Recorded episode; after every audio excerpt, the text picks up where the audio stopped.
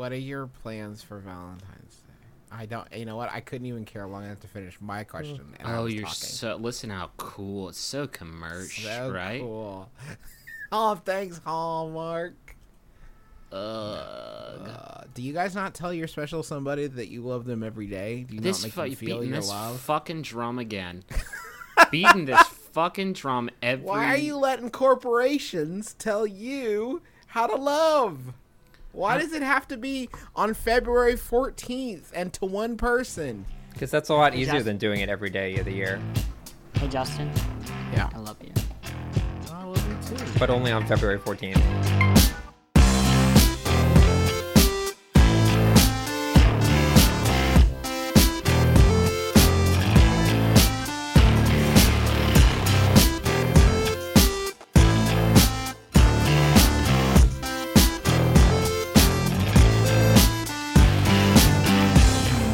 My name is Justin McElroy, and I know the best game of the week. My name is Griffin McElroy, and I know the best game of the week.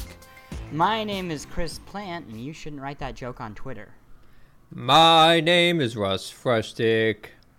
I know the best game of the is week. That, Do you know what you did? West Side Story? Instead of screaming, you just made it as long as possible. Of the week. God. I prefer... um. I actually prefer the fast to scream Rush Fresh Dick because then it's like over faster. It's like yeah. a Band-Aid. You it's like whenever it I do, off. whenever I do emergency, I just pour it into like a shot glass of water and then just like get it. Done. I don't even have water. Gross. I just put it directly into my mouth and then swish it oh, around. Yeah. That's it's the best way to do it. Probably not true. It's like freebasing. Let's do this. Uh, we're excited. It's a big week on the Besties, where we talk about the latest and greatest in video gaming and compare and contrast. I'm really um, excited about this week, Justin. There, we Me have too. Two I've played. We've games. all played. Yeah, it, we've mainly sort of played both the games. Um, and talk about contrast. We could not have found two games more different. Yeah, I yeah I think that, that is accurate. We're talking um, Aliens, Colonial Marines. Oh God. And, we'll save that for and any and any good game, any game ever, any. any other game released in the past five years, except so, except for Duke Nukem Forever, which hmm, right. I'm starting to put a pattern together here. Hey, the so uh, what do you guys want to dip into That's, first? I think we Fire Emblem. Games. Let's do Fire Emblem. Let's talk about Fire Emblem, uh, a three D S release. About I guess what, what did we like. A month deep into Fire Emblem now? A month since that's... No, it's not that couple, long. A couple weeks. Not no, that it's, long? Only, it's only been couple a couple weeks. weeks. You're right, a couple weeks. Uh, if you don't know Fire Emblem at all, which I... Not only had I not played a Fire Emblem game, I did not even have what I would describe as like a functioning knowledge of what the Fire Emblem games are. And I yeah. still have not, never like touched one of the other ones. So here's what I understand Fire Emblem to be from playing Fire Emblem on the three D S.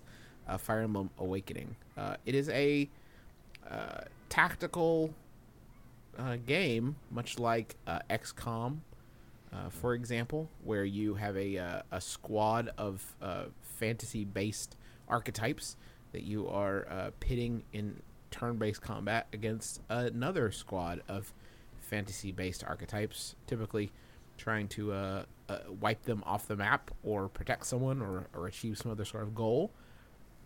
Uh, but that's the basic idea. If you've played X COM, and you can imagine not guns but fireballs. Yeah, well, we should to uh, to make another comparison. Um, it's almost exactly like Advanced Wars.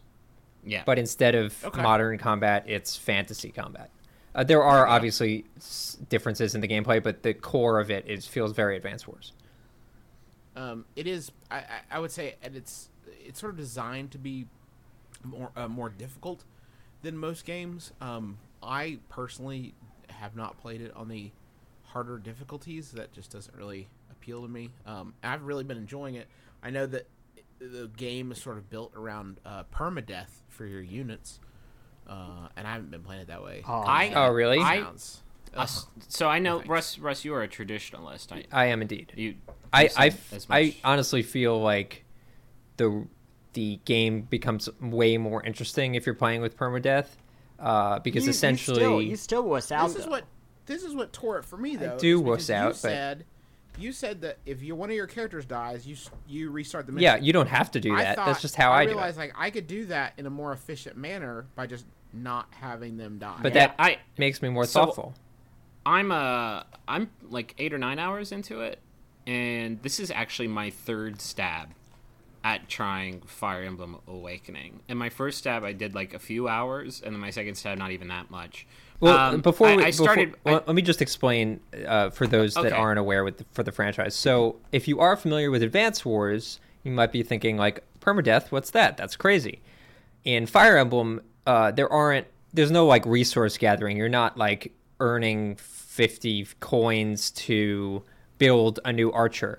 Essentially, every unit in the game, it has a name and a backstory and a history, and so every unit matters. And if that unit right. dies in combat and you're using this permadeath setting, they're gone forever. They won't appear again. So I was I was playing with permadeath on, and just like that's.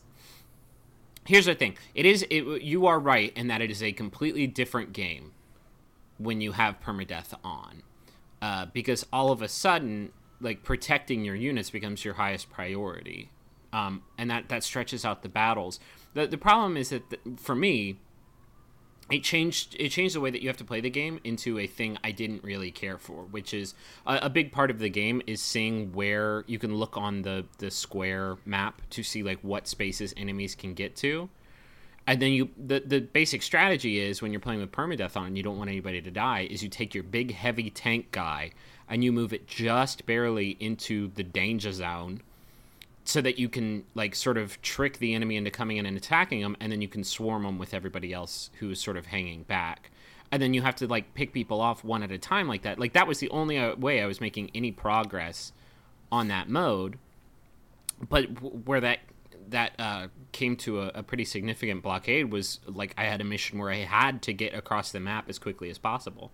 And it's just like, I don't know, man. Like, it's just, it just wasn't fun. It was too punishing for me to, to do that. Do yeah. you know what I'm saying? Like, do you know, like, that's, that's a, it seems bonkers to me that there's a mode where you have to kill all twenty of their dudes without losing a single one of your dudes. Well, you can like, lose a single one of your dudes. I mean, the game is designed in such a way that because there are duplicates and, like, like it's not the end of the game if you lose I'll, one of their, your dudes.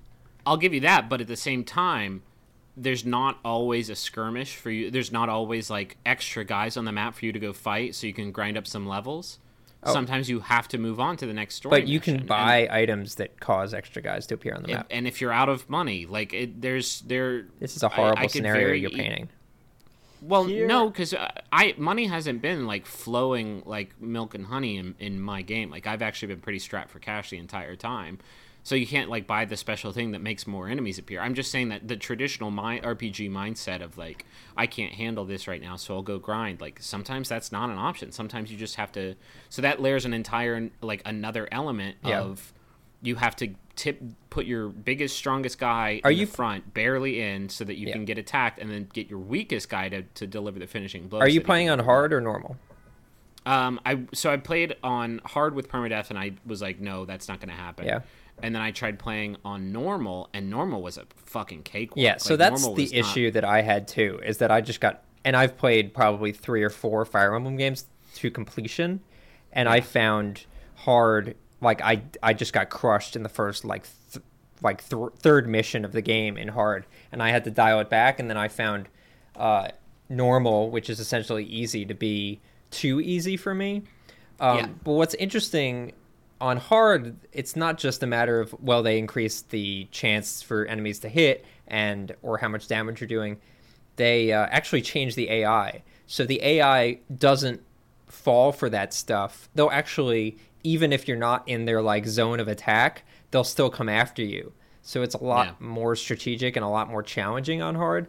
Um, now that I kind of know everything, know all the classes and stuff like that, I feel like if I beat the game, I would start again on hard. And it would be more interesting to me.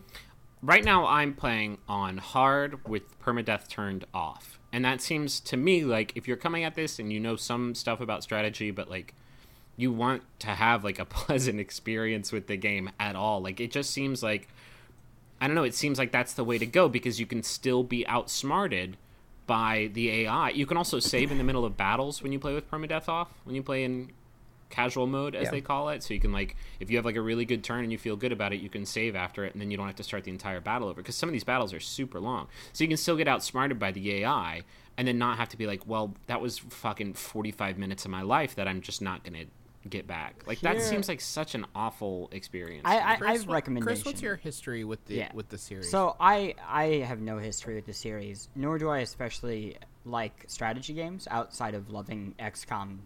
When I was a child, and loving the new X COM. Uh, so when I heard more X COM, I was, like, pretty excited. I, I don't really like fantasy. I don't really like a lot of things that are uh, in this game.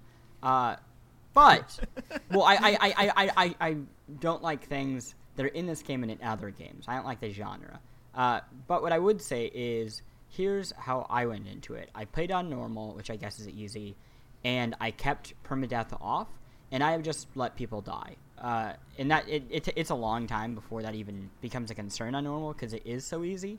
But I don't have however many hours this game is going to take anyway, and I've enjoyed this idea of playing a story game that has a pretty entertaining story and has all these relationships, with the knowledge that I just might not see the end and that I might just lose. Or that yeah, there's actually a, like, it's, that's a, fun. It's a surprisingly good localization. I think um, it, uh, it, the the there are scenes um, in between the uh, the levels that you can actually trigger. Uh, some you can trigger out in the field, and some you can trigger by going back to the barracks, where two characters will, will talk to each other, and there'll be a little scene where they sort of build a rapport. Um, and the scenes are all unique depending on which two characters are building that rapport. Mm-hmm. But then they actually get combat bonuses. Yeah. So I, um, this is, and I'm glad you brought that up, Justin, because this oh, might good. be the most insane part of Fire Emblem Awakening. I don't know if you guys have gotten to it yet, but so the end goal of doing these, apart from having minor bonuses in battle, the end goal is eventually, if you're dealing with uh, two units that are of opposite sexes, which granted is a little closed-minded, but that's okay, you know, they're doing their own thing, I guess. Oh, so it's okay? Well, it's not. Oh, it's okay. okay. Everyone gets gets it gets a pass from Russ. Uh... So with that in mind, uh, two units will eventually get married if their support level gets high enough. Not only that, they'll get married and they'll have a kid, and that kid will share skills of both parents, and also because of ridiculous story components, that kid might be older than both parents. Yeah. Uh, and so you can then marry the baby to another baby, and then those two babies can have kids. And then they fight with you, those babies, and the baby babies. That's the most um, fucked up thing about Fire Emblem. It's a, it's a surprisingly, you know what, it kind of reminds me of Persona in that regard, where uh, relationships are gamified in a way that um, is pleasant, makes a lot of sense. Uh, I, I, uh, anyway, the localization I, I thought was all really good. The scenes are surprisingly cute. I mean, there's nothing earth-shattering here, but they're they're um. you know, they're they're they're fun. Yeah, I, and I have a few issues with some of the stuff that's going that like uh, goes on behind, like the progression of it and the, the sort of customization and outfitting of characters. Like that's like the thing I'm really sensitive about about R P Gs. Like I I'm I really need it to be something special. Um, I, I like I, for instance, I don't like the fact that like spells and weapons have a I, a number of uses that yeah. you can use them for, and then they break, and then they're gone forever. Like that, that I I can understand that is like a a, a series staple, but for me it's just kind of an annoyance, because it's like, oh, I ran out of that fire spell, I better go buy a, another one. Like I can I can understand it being a thing for like the super rare weapons, and it's like you better save this up because you can only use it a certain number of times. Wait a minute, wait a minute. Correct me if I'm wrong, Sir McElroy. Aren't you a diehard Pokemon fan?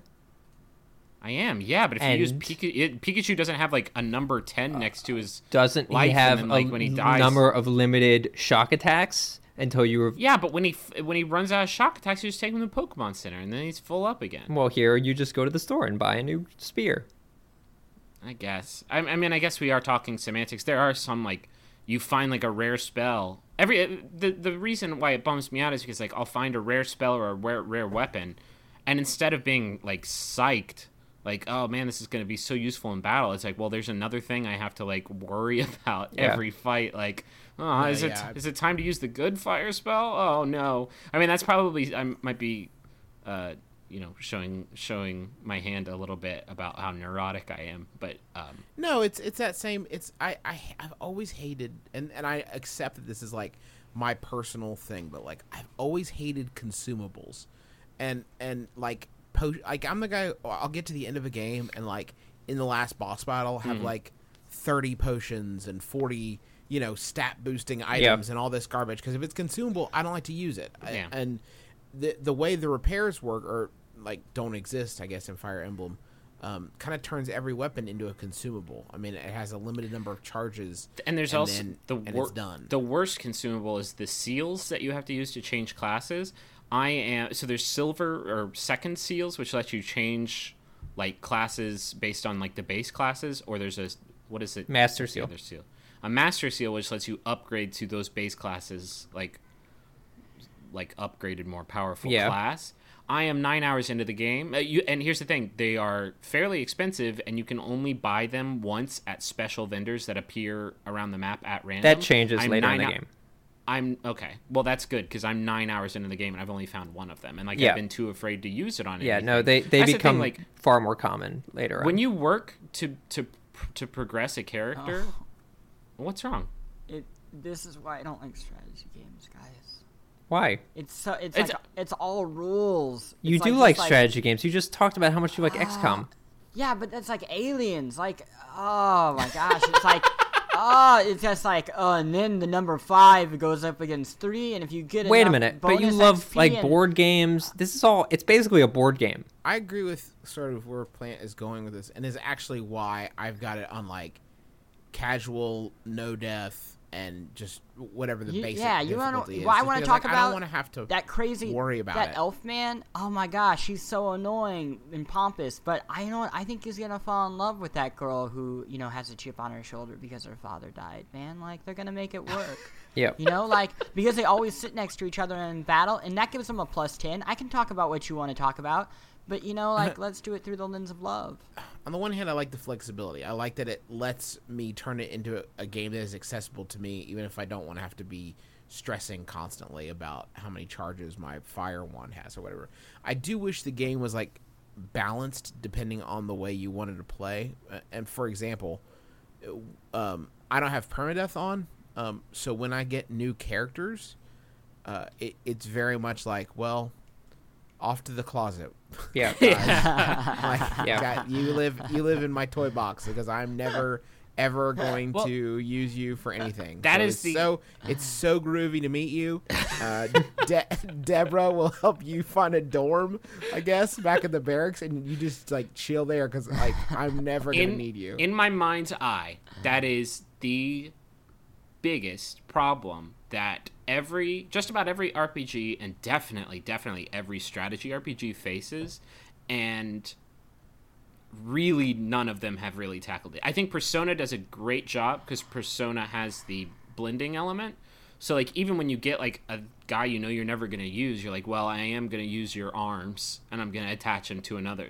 That's how the fusion works in Persona. They rip their body parts off that's and attach horrifying. Them to make new guys. Yeah, it's pretty scary, but like that's they have some sort of utilitarian use, even though it's not, you know, I'm going to use you in battle. And and yeah, you're right. Like, I got the uh, the commoner guy with the crock pot on his head, and it's like, I have so much potential, and it's like, well, you're level two, and this all my is dudes the are thing. Level eleven. So so there's a there's a lot of like crazy Dark Soulsian type depth to these games, where in that case in particular there is this like villager guy that joins you at level one and essentially will die in a single hit. No matter what. But if you like shepherd him through levels and like let him do the finishing kill on an enemy, eventually he'll level up. And right now I'm whatever thirty hours into the game, and he is my best guy by like a mile. So there's a certain well, now, aspect of like give me that pro tip before I started fucking playing. I now told gotta, Justin that pro tip, and now I'm gonna gently nurse this guy. Yeah, he's tremendous. So, but there's a lot of that comes from like the crazy like wikis online and stuff like that, and but you can beat the game without knowing that stuff, uh but it's kind of neat that there's like those little, like, certain characters have benefits that aren't readily apparent. Yeah. Um, I've been thoroughly, thoroughly enjoying it, and I don't like games like this. I mean, the the there is a lot of... I, I, I would ping it for, like, some of the unnecessary math and some of, like, the weirdly, like... Sometimes the tutorials are really heavy-handed, like, and, and sometimes it doesn't explain essential things like weapon degradation, for example, or weapon classes. Like, um, a lot of that stuff it just doesn't doesn't deal with, um, which is unfortunate because a lot of it is, uh, you know, yeah, important. It's uh, I like it's I, a little I like tough it. to jump a, in. It's a very content-rich game, and like I'm I dig on that when it's it's and it's all like meaningful content, and and it's it's satisfying to win a battle. Like it, it hits a lot of the the notes that I want from an R P G and an an, an S R P G. It, it does that really well. I just I don't know. I just wish it wasn't tied to. I always think it sucks when there's game mechanics built around like worrying. You know what I mean? Like yeah, but that creates I, tension. That's why uh, survival it's horror not games. Ten- it's not tense are... though, because I know I can just go out and get the new. Th- it's like it's chores at that point. Yeah. And, okay. That's fair. I don't know. I will say I hate J R P Gs. Almost every single one I despise. And yeah. I don't care for the story in this. It's fine. It's not writing home about. But I, I do care for the fact that you can skip every cutscene and every piece of dialogue just by hitting start. It's fantastic. And every other game should adopt this. Like, because the gameplay is great. You can skip right to the gameplay if you don't care about the story, which I really don't. Yeah. Although I do like fighting I... with babies, babies. This episode of The Besties is sponsored by Aura Frames. All right, so you know there are a number of people in your life that are not necessarily the most technologically savvy. I'm sure immediately names jump to your mind.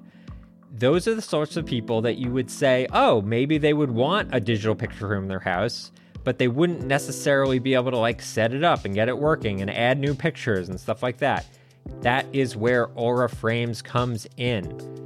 It's a digital picture frame that allows you to basically upload any photos that you have directly to the frame. You don't need them to do any work. In fact, you could even set it all up before they even open the box. You have the account set up. You just have to connect it to their Wi-Fi. And once that's done, everything happens over the internet. So you can add new photos. You can do whatever you want. And it all works completely smoothly. I set it up for my grandmother, who's ninety-five years old. I set it up for my mom, who's seventy years old. And they both love their Aura Frames. And they love seeing the pictures and new photos of the family, all being added without them having to do anything. So I'd highly recommend it. I'm really, really happy with it.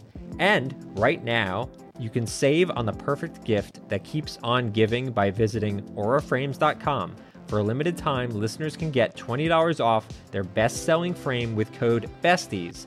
That's A U R A frames dot com, promo code BESTIES. Terms and conditions apply. You go get a phone. You just want a phone to talk to your friends and family. You're not asking so much. Then you get these contracts, and you get ripped off because they've got all this fine print, little details, and all of a sudden they're sucking money out of your pocket like some sort of digital leech. You know, the contract may sound good uh, up front, but there's always some sort of catch. You know who's not going to do that to you? Not going to pull that nonsense? Mint Mobile. Their wireless plans, there is no catch. fifteen dollars a month when you purchase a three-month plan. Mint Mobile's secret sauce is that they cut out the cost of retail stores and pass those savings directly on to you. You want to pay hundreds of dollars for, like, literal hundreds of dollars for your wireless plan? Or you want to have a nice, easy solution, save some, put the bucks back in your pocket, pay fifteen bucks a month. Say bye to your overpriced wireless plan's jaw-dropping monthly bills. The unexpected overages. Sound familiar? To get this new customer offer and get your new three-month unlimited wireless plan for just fifteen bucks a month, go to mintmobile.com slash besties. That's mintmobile.com slash besties. Cut your wireless bill to fifteen bucks a month at mintmobile.com slash besties. Additional taxes, fees, and restrictions apply. See Mint Mobile for details. Guys, guys. Yeah. For for halftime, I don't know if you're open to this, because I know that Russ hates spoilers. Oh, no. But but I I thought maybe Tiara? I would tell you the entire story of the upcoming movie Safe Haven. Uh, I would like that very much. I, I actually is, already know the spoiler to this, so uh, feel free, Chris Plant. Is this the, the new Nick Sparks this is the jam? New Nicholas Sparks jam, hashtag Safe Haven, starring okay. uh, Hunky McHunk and Dreamy McDreamgirl. Okay. Um, My wife watched the ad for that with me, and about literally six seconds in, she said, "Is this some of that Nicholas Sparks bullshit?" And then almost as soon as she said it, it came up on the screen, based on a novel by Nicholas here comes Sparks. That, you, that, here comes that, open up, you're going to eat this Nick Sparks shit up like Pancake Sunday. That ad looks way more menacing than I think the movie intends on being. Oh, no, no, it's a menacing movie. And I will okay, I will start that off by, by digging Spoilers in. incoming, if you plan on Spoilers seeing this movie. Spoilers incoming, if you're planning on seeing this this weekend. I'm sure our audience okay, is so waiting. The the movie opens up with uh, Dreamy McDreamgirl uh, on the run because she is a murderess, uh, a murderer of humans. Uh, and she is on the run from the police uh, going down into the south uh, where she finds a beautiful small town and a hunky dude and a new best friend named Cobie Smulders. Okay? Uh, first twist of the movie, she's not a murderess. She did not murder anyone. The cop that is chasing her and put out an all-points bulletin is actually an abusive, drunk ex-lover. Uh, so the hunky guy, uh, Josh Duhamel, and the ex-lover, they have a fight, a fist fight, on the fourth of July during the fireworks extravaganza. And a stray, an errant punch knocks a firework loose, and it burns down Josh Duhamel's house. Uh, his know, beautiful house. I how you pronounce his name. Josh Duhamel. Duhamel. Yeah, there you go. Duhamel. Uh, I think it's Caramel. I think it's Josh Caramel. Caramello. Josh, c- c- quotation marks, that sweet sweet, in quotation now, marks. Caramel. Here's the second twist, right? So the house okay. burns down That wasn't entirely. really a twist. Well, uh, the, that, yeah, just the house, the burn house burns down entirely, but twist, uh, one desk survives because apparently it's fireproof. Inside, okay. oh, one other thing, one important thing I'm forgetting. So Josh Duhamel is actually widowed. Uh, he has two children, uh, but his wife uh, recently died of cancer. Okay? Okay. So that happens a lot of, in Nick Sparks Inside movies. Of this desk is a, a three letters from his dead wife. Uh, one is to the son, and it's for him on his graduation. Oh, the okay. other is to their daughter uh, for the day she gets married, uh, because, you know, let's assume she's not going to go to college. She'll just marry somebody. And the last letter is to to whoever her is, to whoever the next wife is that Josh Duhamel ends up marrying, right? How come Josh, Dum- how come Josh Dumble doesn't get... Well, doesn't get a letter. Well, th- you can imagine that maybe this to her letter is like shared with Josh Duhamel. You know, they'll read it and like cry oh. uh, on their wedding day. So anyway, or like roll uh, over it while they're making yeah. out. He he stores that letter for a while. Him, sorry, it's my dead wife's letter. It's make out of my dead wife's letter. It's embarrassing. Sorry, lady. He just uses it to wipe up. Um, oh, girl! No. Come on. Okay, Come on. so this is a, fam- this is a fucking here. family podcast. So whatever, they they fall in love. Josh Duhamel and the and the pretty girl who I think is dating Ryan Seacrest. They like you know over time they fall in love. They like make out in the shower or whatever, uh, and then like it becomes basically like their wedding day or something. You know like she's the one now. So it's time for her to read the letter uh, from from the dead wife. She opens up the letter and it's like, oh you know Josh Duhamel, what a good man you found. You're making such a good choice. And by the way, you got the clout. I'm Cobie Smulders. And she goes, what? what? And she looks over at Cobie Smulders, and she's like, I can go now. And then she no disappears. Goddamn way. And then way. They, they cut to a series of flashbacks all of The Sixth Sense, in which we realize that every time the Bond pretty girl was talking to Cobie Smulders, no one else was oh. there. Holy night. And then the, and then the movie ends. Wait, are you... And then okay, the movie just wait. ends. Can you give that again to me in like a two-sentence? Because I don't think I understand. Okay. So I know. I'll try to bl- do it. Blonde girl moves to the... No, no, no. Blonde girl moves to the south, befriends uh, a handsome guy and a wacky sidekick, Cobie Smulders. Uh, handsome guy's wife uh, is dead from cancer. Uh, but has letters from this dead wife to give to the woman that he eventually falls in love with. He falls okay. in love with the blonde girl. The blonde girl opens up the letter from the dead wife and finds out the dead wife and Cobie Smulders were the same all along. She was led there by a ghost, the ghost of this man's dead wife. Okay. And now that she has introduced them and they've found each other, the dead wife can disappear into the ether. First of all, I have a question. One, what does the letter say that lets her know that Cobie Smulders is the dead wife? Like, does she, in the letter, does she it's say, me. like, hey, look look up from your letter to see look, my look, ghostly this visage? The, this is going to freak you the fuck out. Look like two rows back. Two rows back. Yeah, that's me. Peace. Okay, so that's one. This is how... Uh, listen, this is how I met your ghost. Goodbye. Okay, Wait. so the second question I have, has anyone ever seen the movie Over Her Dead Body starring Paul Rudd and Eva Longoria? Basically the same. Uh, because no, it's the think, same fucking plot. It's a movie without a twist. I, no, I've seen uh, Ghosts of Girlfriends Past with... Uh... Uh, with Matthew uh, McConaughey. Yeah, but in that case, it was like the girlfriends were all dead.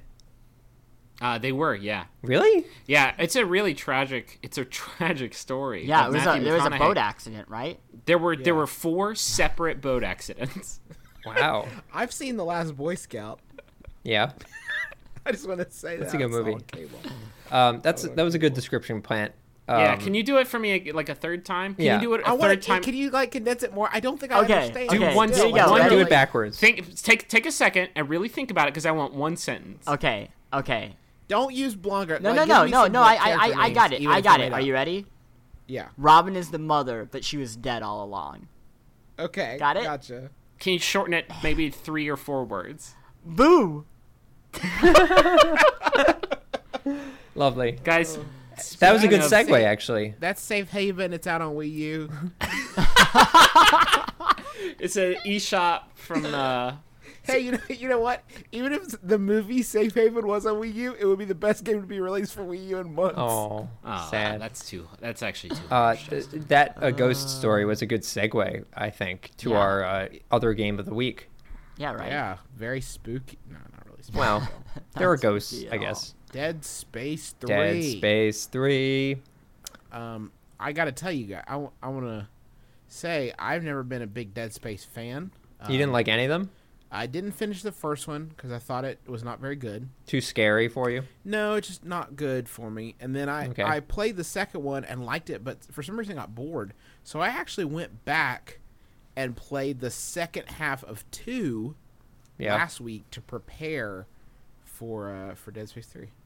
Wow. Yeah, that's very dedicated. I enjoyed it a lot more than I did the first time. It's funny how sometimes you just got to find a game at the right time. Yeah. So so people should know um, this uh, Dead Space three tells the tale of, I've forgotten his name. He's Isaac an engineer. Freeman. Isaac. Gordon Freeman. Isaac Clark. Duncan. He's an engineer. He fixes spaceships in his free time. Mm-hmm. Uh, and in this case, the uh, w- universe is a spaceship because he has to fix the universe. Mm-hmm. Okay. Um, So essentially, Dead Space three is a story about, throughout all of the Dead Space games, there's this, these things called markers. Uh, think of them as the halos of Halo.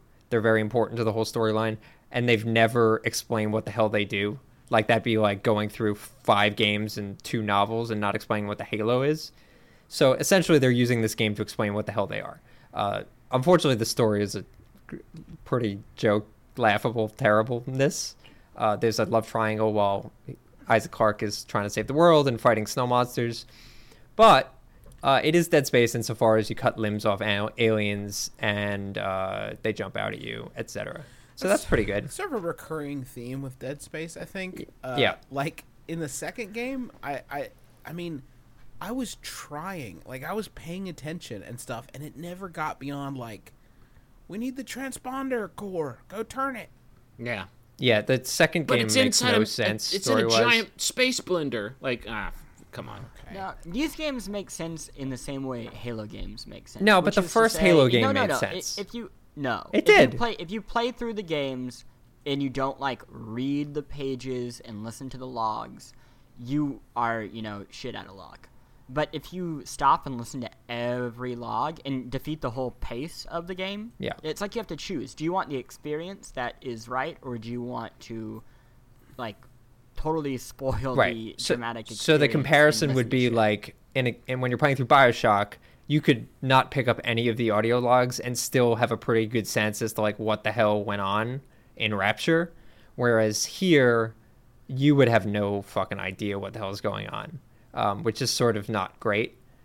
Um, on the bright side, uh, it does some things rather cool once you figure out how they work. Specifically, so the one big change this time around is the weapon customization, and it is crazy, crazy complicated and really not well demonstrated as to how it works. But once you figure it out, it's super cool. It like allows for a pretty insane level of customization any, over mean, every gun. Do you have any? Do you want to take our listeners to the to the Russ Frushtick pro tip corner? So like if you yeah I could do that. You, if you have a but Justin's gonna do a, it. Pl- so guns have different a few different basic components. Are there decals there, on it on the gun? There are three. There are three components. There's the frame. There's what you're shooting, and there's what you're shooting. Your boner, because you're holding such a cool gun. So yeah, you can put butch no, no, no. So like, if you the the base weapon of the of the Dead Space you know world is the plasma cutter. So if you have a you know basic handle and a plasma core, and uh, a the normal tip at the end, you're gonna have a plasma cutter. If you have just the tip at the end, then that's not a gun. Uh, you it, uh, you can use different tips to shape that plasma. You can put a, a second tool onto your weapon uh, if the frame's big enough, and then have like a plasma cutter up top and maybe a railgun below it. Or maybe you have something that shoots electricity, uh, and then you have additional upgrades like something that um, improves your ability to freeze monsters with your stasis powers, or an attachment that automatically uh, picks up all the guns around you, or a scope.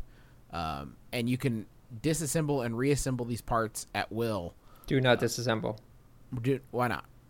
Because Johnny Five said that. Oh, right. Uh, that was that was well described. G O O D stuff, Russ Frushtick, thank you. That is the essential uh, core components of the crafting system. Unfortunately, hearing a human being say those things and actually seeing how it works in the game are two different matters. Oh yeah. And and the way they portray it in the game is like, you just got a military engine, what and you have that? No idea what the fuck a military engine is. Yeah. Essentially, you get these quote unquote engines, and they decide what kind of bullets you're shooting, and then the tips decide how those bullets come out of your gun.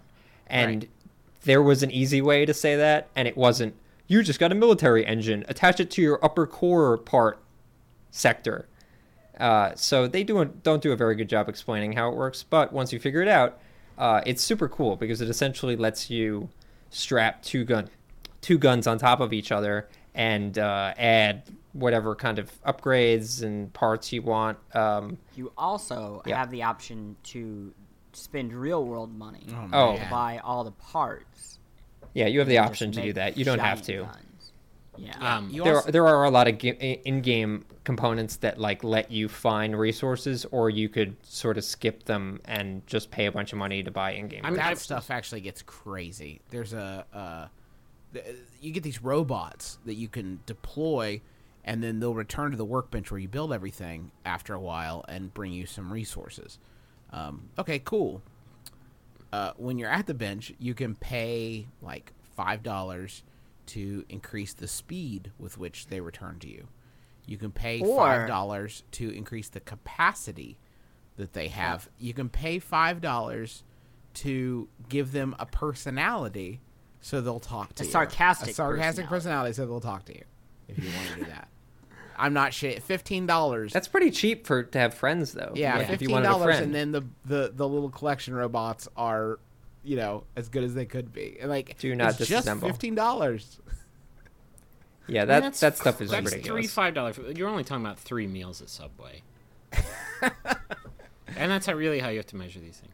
I mean, that's rough, but where where do you, I'm the conversation I want to have about this game, and I'm just going to go ahead and take over.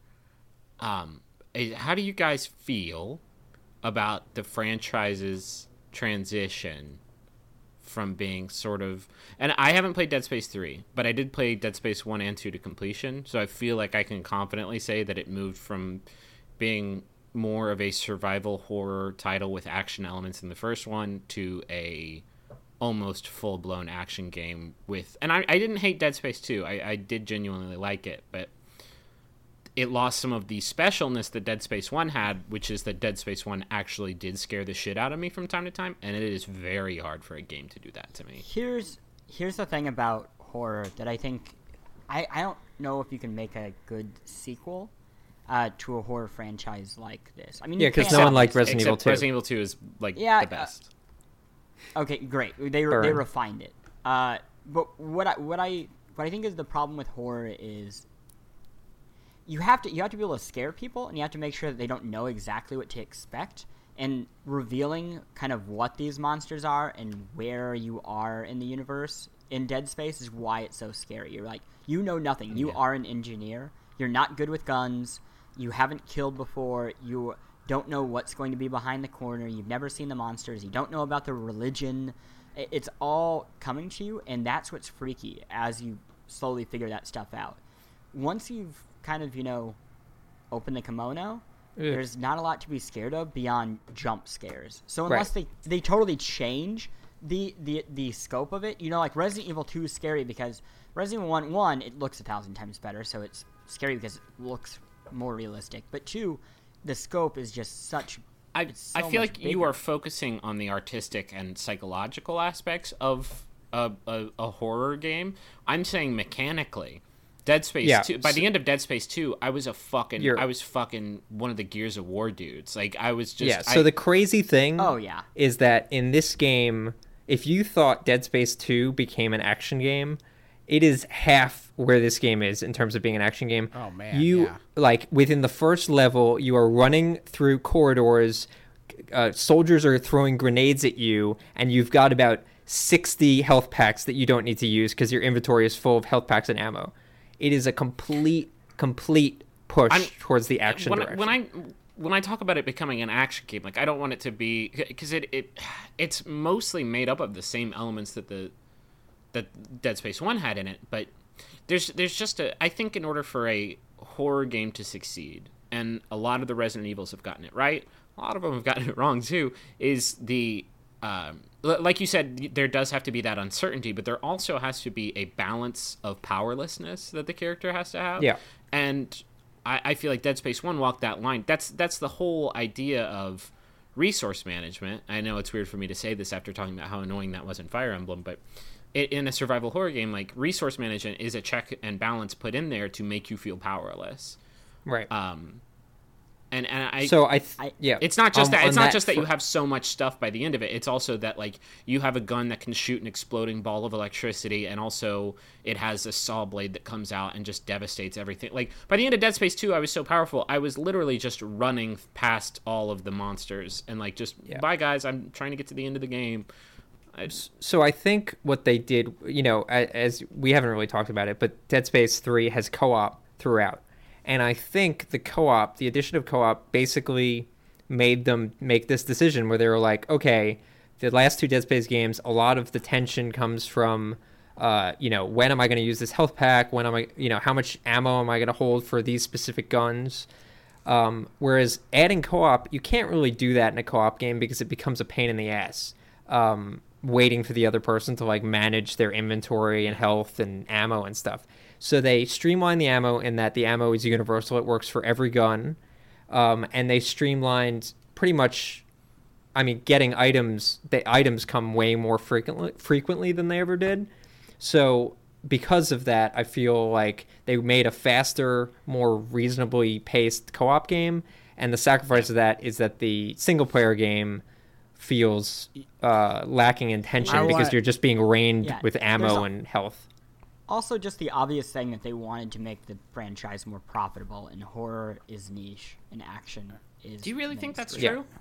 Yeah. Yes. one hundred ten percent. Yeah, sales-wise it is. How, yeah, I mean, look at movies. Why do you think they did that with Resident Evil? I mean, they failed with Resident Evil, but that's what they did. I just, they made it I more guess, action-y. I guess what I don't get is the pushback from from people in the industry and, and fans of the franchise who, like, say, like, you know, it doesn't have to be a horror game, like, now it's an action game, and it's their right to change it. Like, people people who get upset when I say, like, I I'm kind of disappointed in the way that it's going.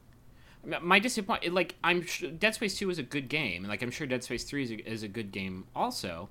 Um, but I don't know. I think it's more – Dead Space one is just more special to me because it did stuff that other, like, games are not willing to do. Like, it was scary. It instead of throwing four monsters at you and having you mow them down, it threw one monster at you and said, you know, you may or may not yeah. have what you need to, to kill this guy. Right. And that's one hundred percent you're right. That's, like, classic angry video game commenters and even colleagues – telling people that they shouldn't be upset because the game needed to sell more. I mean, you can still like a game. I don't know. I I think it's weird to ever tell people that their opinion just shouldn't matter because of the business practices being legit or intelligent. I I don't know. I, I agree that, like, the the game is... I'm actually enjoying it a lot, and it's it's scratching some of the itches that uh, the the games before did did not scratch. Um, I'm also cognizant of the fact that they have sacrificed a lot to make that happen. Like, you touched on health and ammo getting thrown at you, but, like, it's constant. I mean, yep. it is, you are picking up items literally every five seconds. I mean, there's ammo, there's uh, there's a, a part that and yet you it need. Still wants you to manage your inventory. Yeah, right. It yeah. There's there's health. You just got health. You just got. Uh, you know, a part that you need. You just got a weapon component. You just got. I mean, it's it's almost like a, a loot game. It's almost like a Diablo level of, like, finding junk constantly. Um, I, I the downloadable content stuff, I don't. I, I'm not crazy about, because I think you should you should balance your game based on the way that the game is most enjoyable. Um, you, the, also the the co-op thing is crazy. You have this guy who's your partner, and he just appears at random moments that haven't. I mean, he's never with you while you're playing. I mean, if you're playing single player, never with you while you're playing. And then sometimes in a cutscene, he'll just be like, "How did you know? How did you? Oh, I found this other door back here that just got me right there. There was no shooting or anything, so it was pretty great." Hey, man, um, why don't you just come up here? It yeah, is it's way, way easier. It is fucking breezy up here. It is. It is fine. What I would say, for those people who are really bummed out about Dead Space not being horror anymore, is if you can get a cheap, cheap, cheap P C, there are a lot of really good horror games on P C yeah. that don't require anything powerful. I mean... Amnesia. It's, it's not... You could take your parents' my P C disappoint and My disappointment P C. Isn't that there are no horror games to play, because I know there's... there's yeah, it's that this franchise isn't that anymore. It's that Dead Space one, like, I don't know, like, I had a lot of... That was back when E A was like, that was like the Mirror's Edge era, where it was like, they're fucking turning it around with this new I P. And, like, I played it and was skeptical, and then was just blown away by how much I really liked it. Um, hmm. And then, I don't know, just I, to, I, I play so many of these, fuck, and, and like, just because there's a lot doesn't mean they're bad. I, I, I admit that, but I don't know. I played so many action games in the past year. It's oh, like, man, wait till you play Army of Two, Three. Oh, it's boy. like no, I played thanks. the I played the demo of Dead Space Three, and, like, I'm in a frozen tundra and escaping a train as it falls off a cliff, and it's like, I don't know. It's just I've I've done that before. I've I've I, been there. I'm I'm I I think that it's not it's not going to be for everybody. And I think if you're a horror devotee, you're you're going to be irritated it's with the not direction. I w- I've never been like I, I mean I might have s- screamed at high pitch once or twice, but it's not a scary game. No, it's, it's not a scary game, mainly because you've got, like, a, a military engine and, yeah and, and a plasma core and everything, uh, and a gun that shoots exploding lightning balls, um but it does expand the scope quite a bit. Uh lengthwise, it's probably it's about twice as long as Dead Space two. Uh it's got a lot of uh side missions, optional missions that you can go on. Um, it also takes you out into space uh, more, where in Dead Space two is, uh, you know, you'd occasionally enter zero-G uh, areas where you had free movement. Um, other times, you uh, in Dead Space three, you, you know, you were actually space walking, you know, going from shuttle to shuttle and finding... Uh, uh, yeah, it feels a little more Metroid-y that way. Yeah, yeah, I think that that's fair. Kim? Guys, I have a question yeah. about those guns, right? So in the first game, you're an engineer, and you kind of, like, jerry-rig your your engineer machine into, like, killing things. You're you're making you're making the best of what you've got. By Dead Space three, what is going on? Like, you get ammo, but you're using the same weapon from Dead Space you realize one, you, you're using... You happened ha- on the best they, weapon you could possibly happen upon. You got it on the right first shot. Did the rest shot. of the world realize that your tool was the future of, like, warfare? So they built benches everywhere? Yeah, apparently. Like, what? I really Why like it's such a shame too everywhere? because it, it again and I say this saying that, like, admitting that, like, I enjoy playing Dead Space three more th- than I did the first two, but again, like, it's such a cool idea that he's using um that he's using like engineering tools to fight these monsters. I mean, even if it's just a glorified, you know, plasma pistol or whatever, um it's a, it's a neat conceit that he's using engineering tools, you know, welding guns and stuff like that, rivet guns, stuff like that, to, to, to fight with. And, like, it's it's it's a shame that, that they've sort of eschewed that for uh, more traditional weapons. I mean, you actually can just make a submachine gun now. I mean, uh, you yeah. know. They it, call it something engineering-y, but, or, I mean, like, the grenade launcher is the super, survey charge. Super but fast it's... nail shooter. Well, I mean, the the, yeah. the, uh, the like, the military engine, if you use that, it doesn't even... pretend like it, it just calls it like a carbine or, or whatever. Yeah. Um, so it's a shame that they've sort of moved.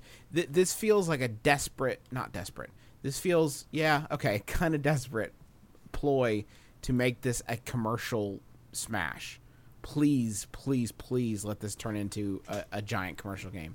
And uh, it's it, it's lost a lot of what I think makes it special, and the ways in which it succeeds are are not particularly interesting, I think. Although I think the weapon customization is cool. No, I do think, yeah, I think I think that is actually a good example of an evolution that yeah. makes a lot of sense. And but the rest of it, I would agree, doesn't seem to evolve too much. Uh, should we talk about what we're doing next week? BitTrip Runner two. Oh yeah. Oh yeah. So BitTrip Runner two. Uh, if you like running and jumping, uh, it's not often that you have a game that has both running and jumping in it. Um. I I uh what are we gonna what are we gonna what's the other thing we're gonna get dip into? Uh, Crysis or Crysis. uh or Metal Gear. I am uh, psyched for Crysis. I might actually pick that. Yeah, let's do Crysis. I can't run it. I can't run it on a. I don't have a good P C we'll and play it on a three sixty. Console. Yeah, but that takes a lot of the charm. Okay. Yeah, I guess so. Um, I'll play BitTrip Runner. You guys can play the other one. Oh man. Okay, good. Perfect. God, glad. God, you already bailed. I'll dip I'm into in. Crysis. It's a, it, it, I don't know. Those are good. It's just so hard. Who's got the time? Who who does have the time for all these video True. games? Also, the PlayStation four is coming out next week. Oh, so Jesus, please. People are going to be shocked when they say, and by the way, they're in stores now. Look under your butt. We've got one game Everyone's that works with it. it. Let's let's go around. But it's butt. The last Guardian. Let's go around the internet table. Let's drop some predicties. We'll start Justin. We'll go yes, Justin. Start with you, and we'll get our predicties out. Five hundo. Okay. Five hundo. Oh, is that what we're predicting? Five hundo. That's not What's the price. I mean, you could talk about anything. Okay. okay. I think it'll be five hundo. Okay. I think it'll have a Blu-ray drive. I think it'll have a terabyte of storage. I think it's gonna have Metroid. It's gonna have no. It's it's gonna have a terabyte storage. It's gonna have uh, move functionality up in it. It's gonna be really powerful. And it's gonna have a screen on the controller. Okay, that's good. I'm gonna predict that it's black with Spider-Man font. What if they I want to predict a new font? New font. Okay. You oh uh, Comic Sans.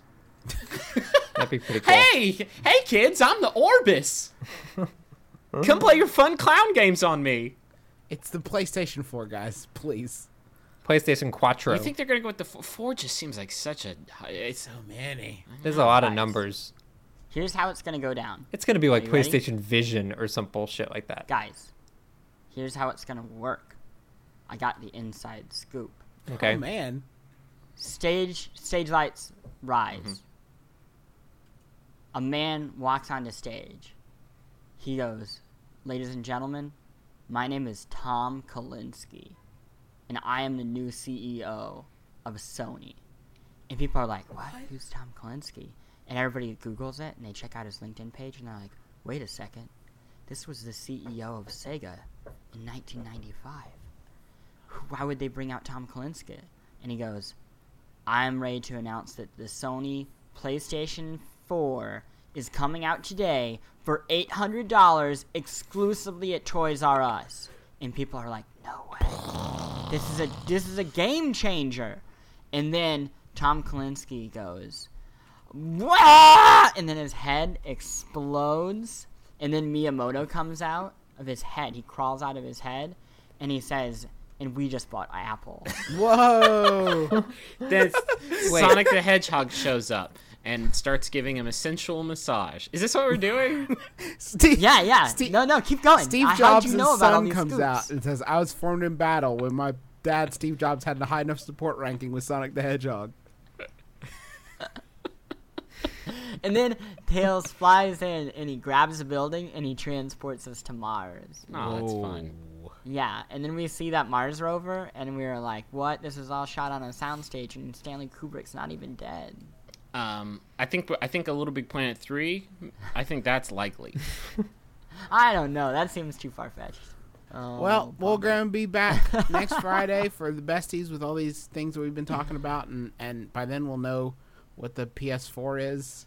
Uh, the P S four. Okay, it's not Orbis, it's not P S four, it's the P S four bus. Think about it. Think about it. Oh, man, this has been an episode. This is an episode and a half. Well, we've done a lot. Um, we've done a lot of work here, guys. There's many sounds and consonants. So thanks for joining us. Make sure to come to polygon dot com. It's our website. Follow us on Twitter, et cetera, et cetera, et cetera. Subscribe. Make sure to join us again next Friday for the Besties. Because shouldn't the world's best friends play the world's first games?